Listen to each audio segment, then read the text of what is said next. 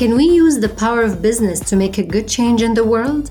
In this podcast, we'll listen to inspiring individuals who realize they can do just that and dedicated their lives and their work to establish socially responsible businesses that aim to untangle the wicked social, environmental, and economic problems that we've unconsciously created over the decades.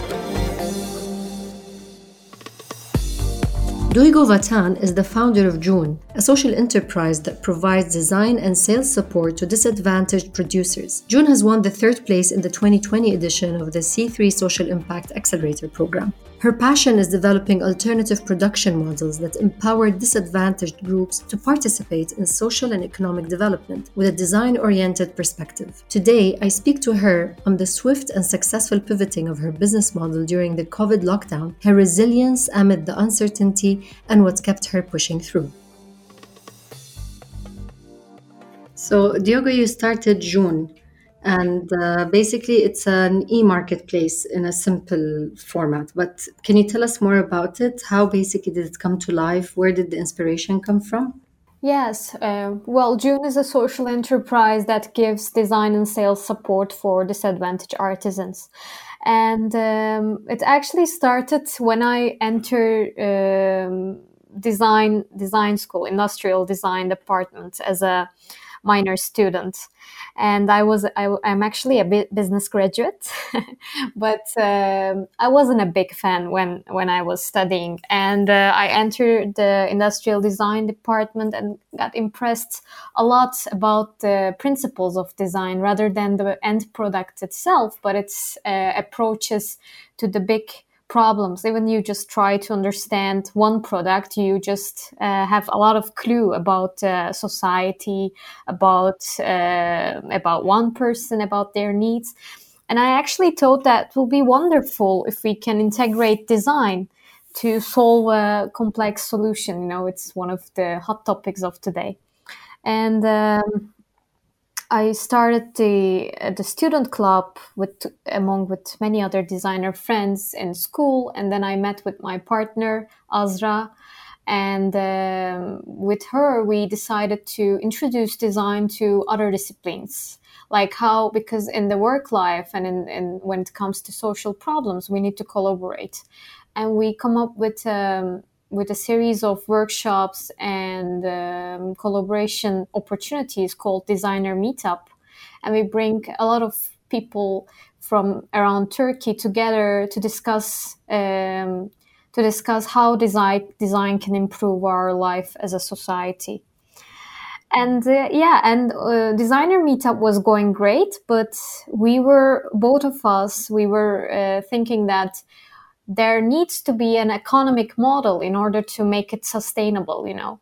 And um, we were searching for some um, some opportunities that we can integrate design to solve a problem while it has an economic model inside.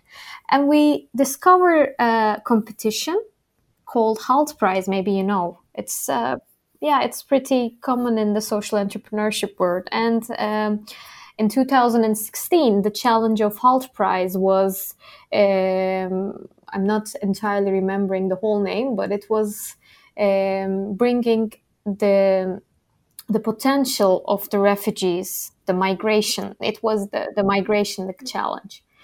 And we read about it. And, you know, Turkey has a lot of uh, Syrian uh, guests currently. We have a lot of people migrating to Turkey, and we realized that how can we integrate our solution models into this challenge? And after Hult Prize, we weren't really sure if it will if it will really uh, go somewhere because we were just looking Hult Prize as a as a competition that we can actually test our thinking system, like how we are, how we are approaching the solution.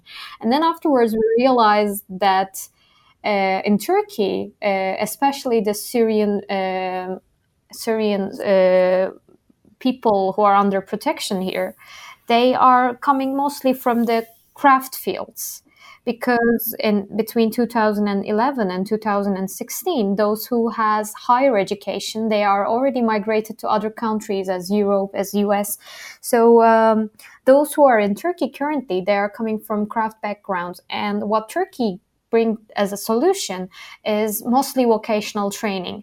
And what we saw is that vocational training is not actually enough to um, put those people inside the jobs. It's not enough for them to employed to be employed because we, we in Turkey we have a lot of issues about employment. We have a highest unemployment rate. We we have a lot of troubles. So we realized that what about um, instead of training programs and uh, instead of many many um, investments on vocational training, why not we design a program that directly uh, understand the skills of the the trainee, let's say, or the, the one who are attending those programs and bridge their existing skill uh, into markets with throughout products. So that was the first idea of June. And, and starting from 2016, we are actually big fan of the idea, let's say.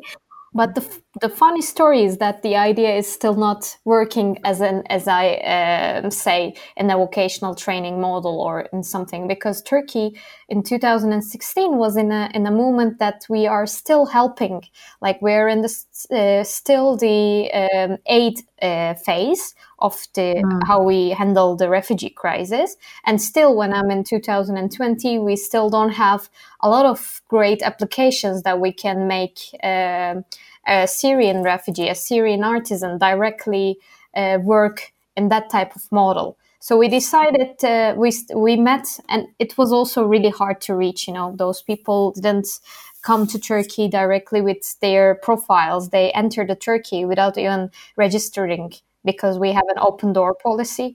And we had a lot of troubles to reach the pe- those people. But eventually we reached one mr dumyati a calligraphy artisan mm-hmm. and we started to prototype our model um, and he was a calligraphy artisan in Syria. He was doing gardening in Turkey. It was really, really different. And he was just uh, earning one dollar a day. It was really not not to uh, not to do. And we started with him, and we developed a lightning collection with him together with uh, designers. Mm and we match make his art with a um, woodcraft atelier and they together with uh, with with these two artisans they work together and they bring out a collection. And then afterwards we started to explore other talents other people who has the potential to create who has the capacity to produce but who cannot bridge to the market. We are looking for those who have an atelier who has a workshop who can work together like women's cooperatives, associations, and uh, civil in- initiatives who can directly create products. And we, we come as designers, we understand their potentials and challenges, and we transform their capacity into meaningful products of life, products that we can use every day. So basically, that's what we are currently doing. And I just, you, you mentioned that if they just, the refugees, so they moved in, uh, probably without their official documents or papers, and eventually got to reach one of them. Uh, but let's say this person doesn't have a workshop to do their the, what they usually do back home.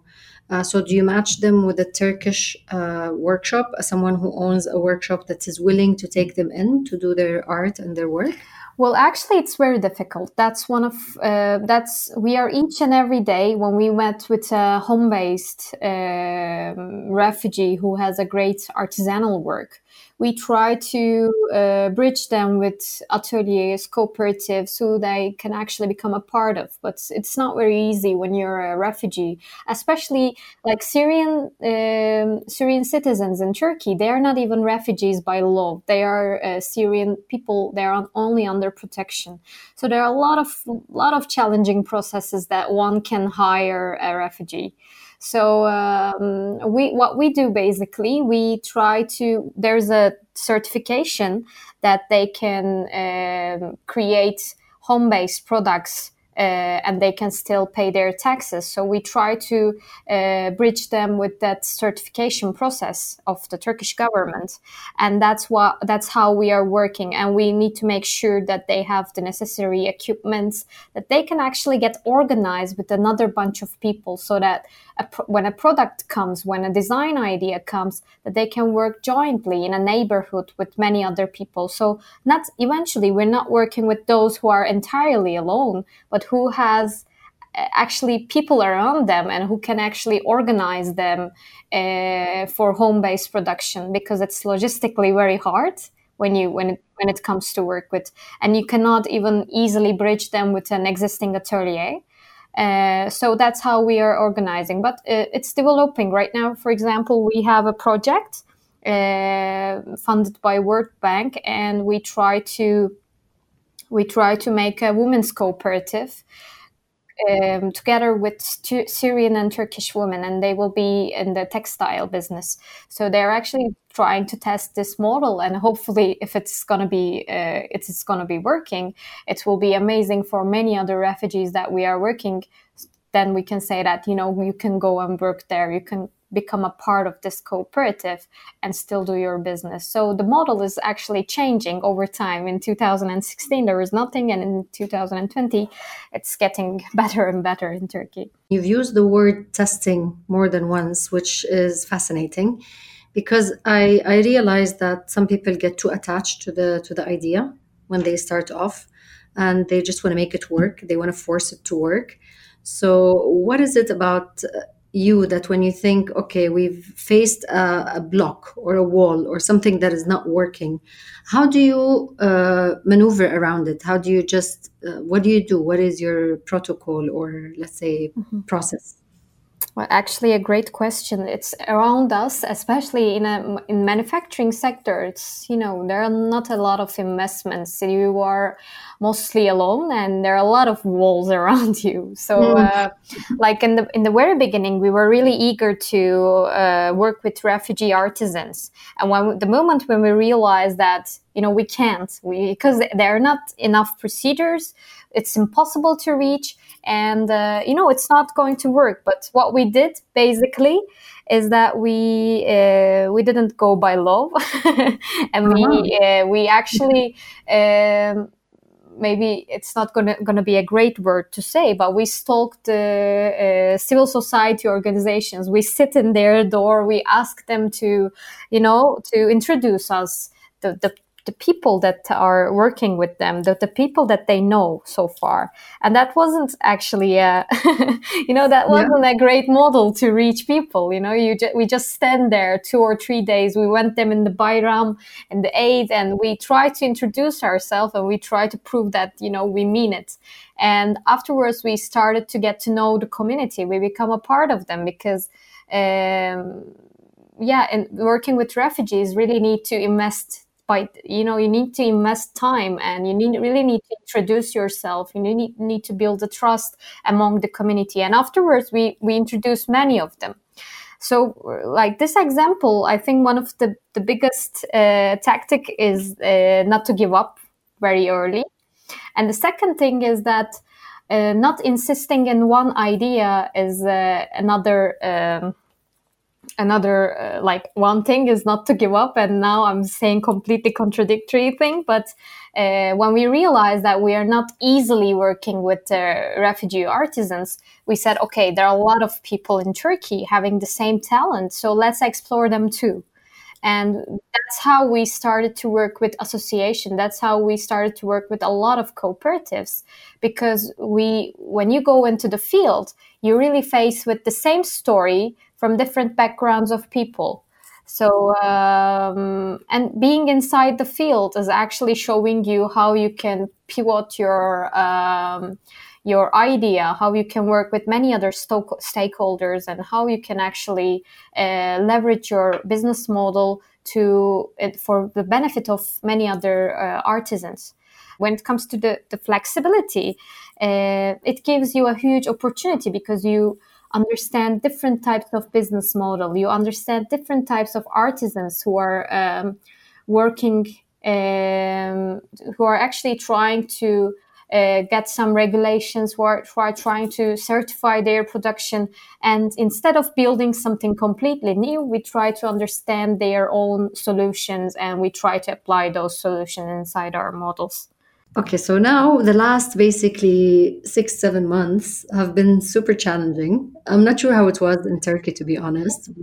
oh my God, it was really difficult. I know it's been like really tough. This outbreak sort of basically not only were we locked down for what feel, felt like forever, uh, but it sort of forced us to redefine how we look at things, how we define things, even work, relationship, space, um, everything, literally, our lifestyle.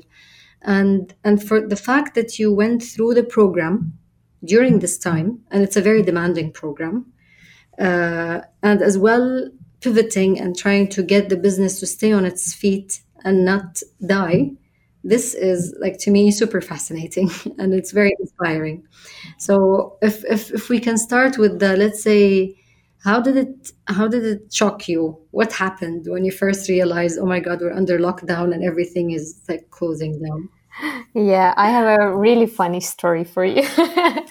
Well in the in the very beginning, you know, it was the uh, 8th of March, you know, the World Women's Day, and we had fantastic sales. You know, we ha- we met with many organizations who actually wanted to support uh, Women's Day, and uh, especially, you know, buy many of the products that we produce. So we actually had a wonderful sales and we were really tired and we said, okay, a couple of days, let's rest. The cooperatives were tired. We were tired. So we realized that, okay, let's rest. And then in the 13th of March, we said, okay, let's go and work from home and uh, try to understand.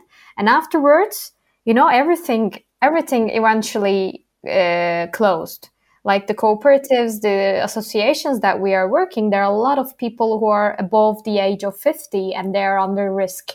And uh, our uh, our pie in the um, in the sales, we were mostly uh, focusing on corporate gifting, and no one wants to buy gifts in that type of a moment.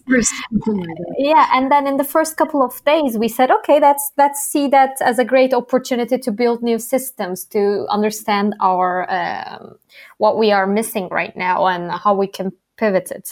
And then afterwards, I got really really scared and then i started to understand like how what can i do? Because the operation is very physical you know you are going uh, to the workshops you working uh, side by side with the uh, with the producer. And even the production itself has a very physical condition.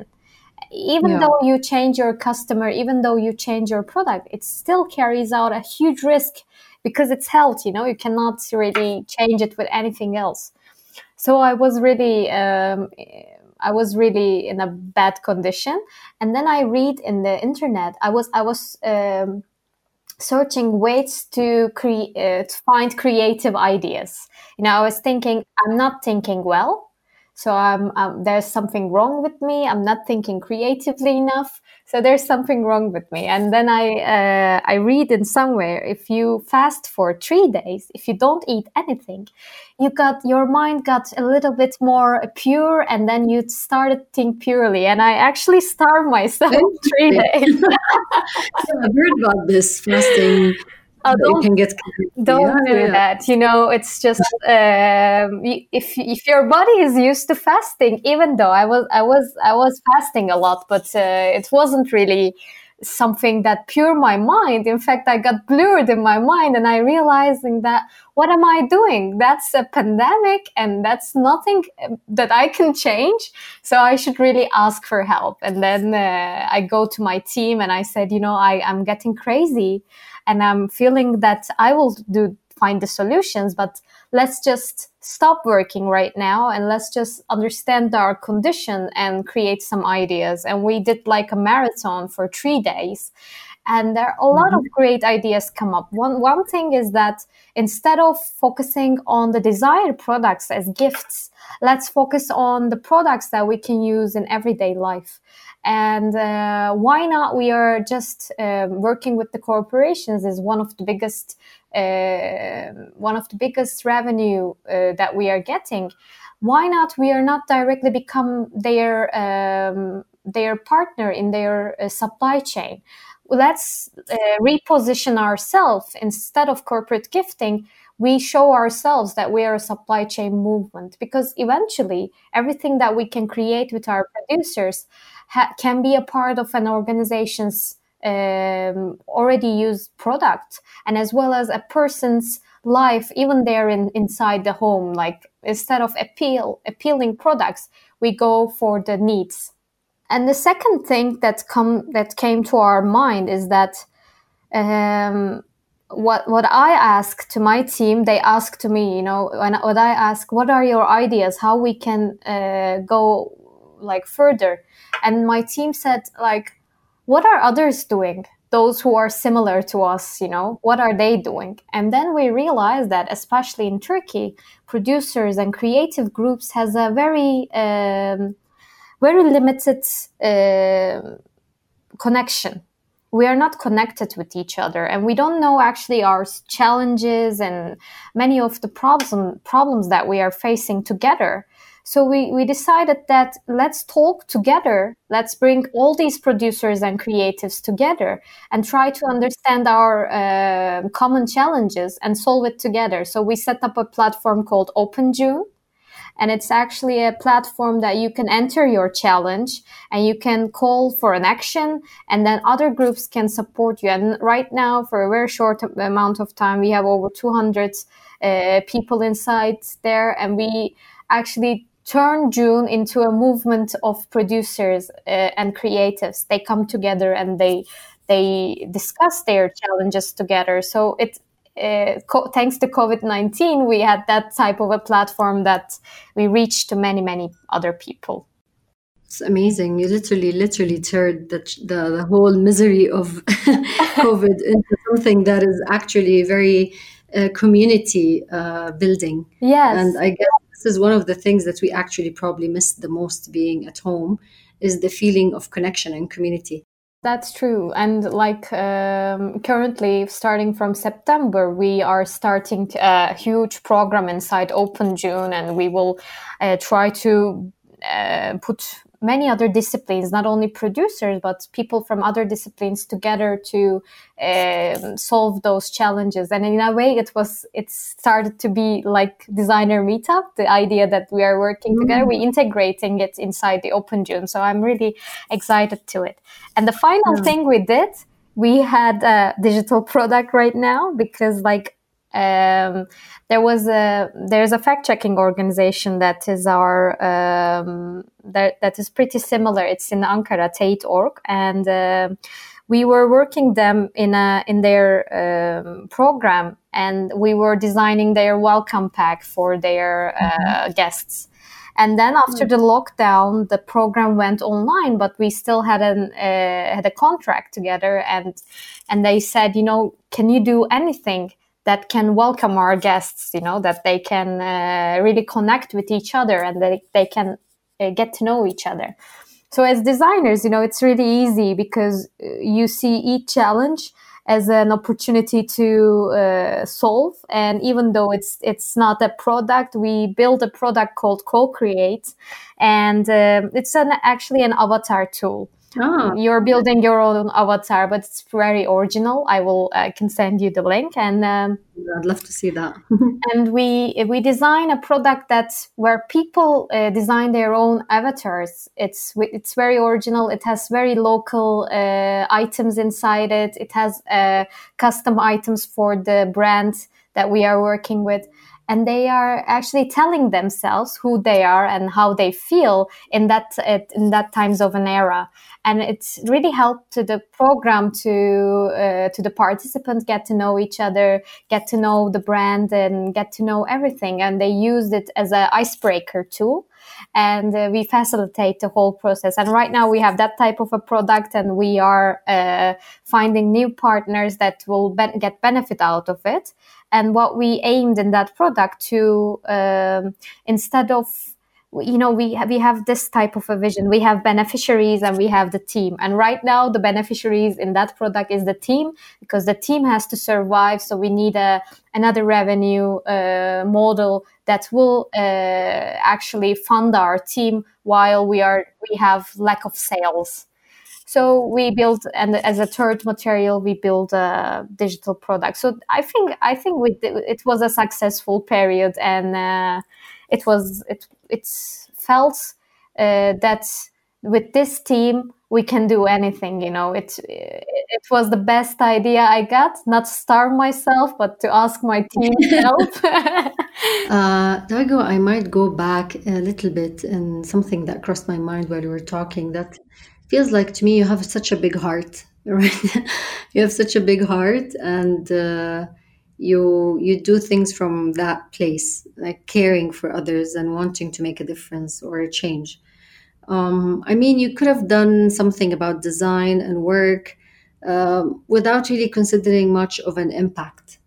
But what made you? How how do you say you became who you are? A person who would do something because it has an actual impact on a community. What is your driver within inside you?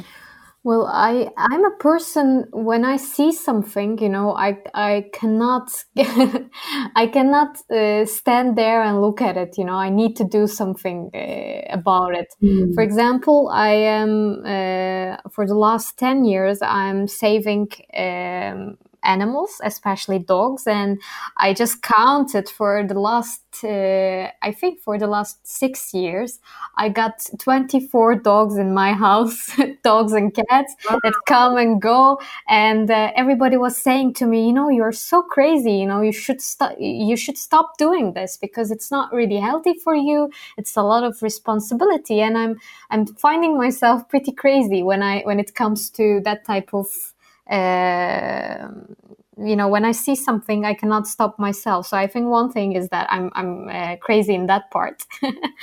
And the second thing is coming from a very big heart yeah yeah yeah yeah. It's really i cannot turn my back. And um, and when i was studying business i realized that oh my god i'm doing something really wrong here because mm. Because it's it's gonna be for some profit organization or either I am working under something that I cannot really believe in it or I cannot really say that I am doing something that worthwhile. When you go and talk to people, when you go and understand, you actually use yourself as a tool you said i'm i'm the tool here and i have the know-how so i can do. And if you have the capacity to do why not doing it? And uh, and when it's when i started to see that it really works when i started to see that um, for example mr Tevfik, mr Dumyati, the calligraphy artisan we work with uh, it was a really difficult operation for us but thanks to uh, thanks to his work with june he he got recognized of, uh, after many organizations. And right now he's giving calligraphy courses in his neighborhood and he started to get his living get his living with his own craft. So i think it's like even though it's not entirely june and that's not something that i want not entirely june but june is actually the one who makes the bridges. And when you see that the bridges are working and when you see that um, the idea even not the idea you can change the idea like million times. Even in covid-19 we change it like million times. But when the bridge is um, is durable when you build networks and when you look at look at it not like you're alone but there are a lot of people around you that you can connect i think it's uh, it's really hard to do something else. And uh, and in, in that type of a period when you got recently graduated you have no job but you need to live you actually try to learn how to live with the bare minimum.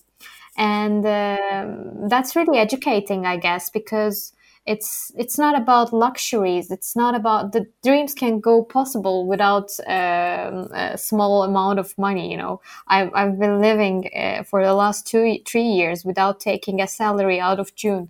And i'm still doing something else uh, to you know earn my life.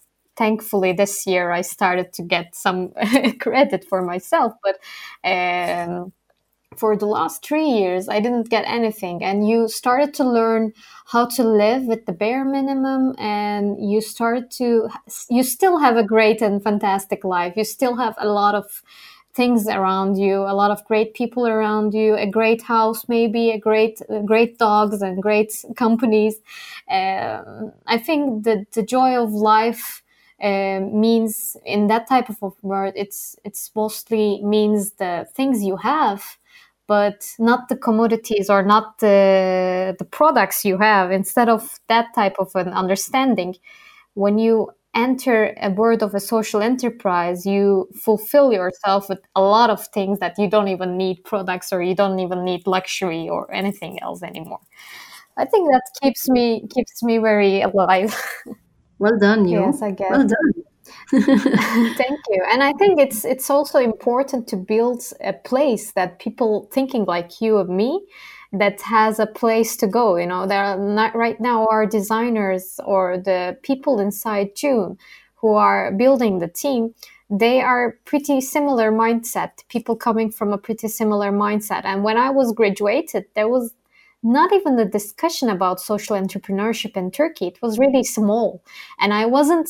I wasn't a person who wants to, wanted to work in a civil society organization because somehow I'm thinking that it's wonderful, but it's not sustainable, and I need to be in a place that it's it really keeps keeps the change, not only changing for a little bit, but it really keeps the change. And I think uh, building a social enterprise has another value that you actually build a house for people that are similar, that are in a similar mindset, and they can really uh, fulfill their selves while earning uh, their life, and they can still build a career, and they can still um, have the same passions when it comes to a business. But it's, I think, it's also important to build a place to for a safer place for new talents and um, pure minds. I'm very happy we had this conversation. Uh, it uh, it lit up my day, so thank you so much. That's fantastic, Duygu. Thank you. Uh, in in case our listeners, and I'm sure they will, want to check out June, uh, which website or uh, basically social media platforms can they go to? Yeah, they can go june.world. Um, so we have our products and our story in there, and we have uh, um, some options that you can read in your own language and all this stuff. And we our uh, Instagram page they can follow. It's June Crafts. Mm-hmm. Uh, by the way, you know what's meaning June? The meaning of I June? was going to ask you actually. What does it mean? June is June means life in Farsi. Oh, beautiful.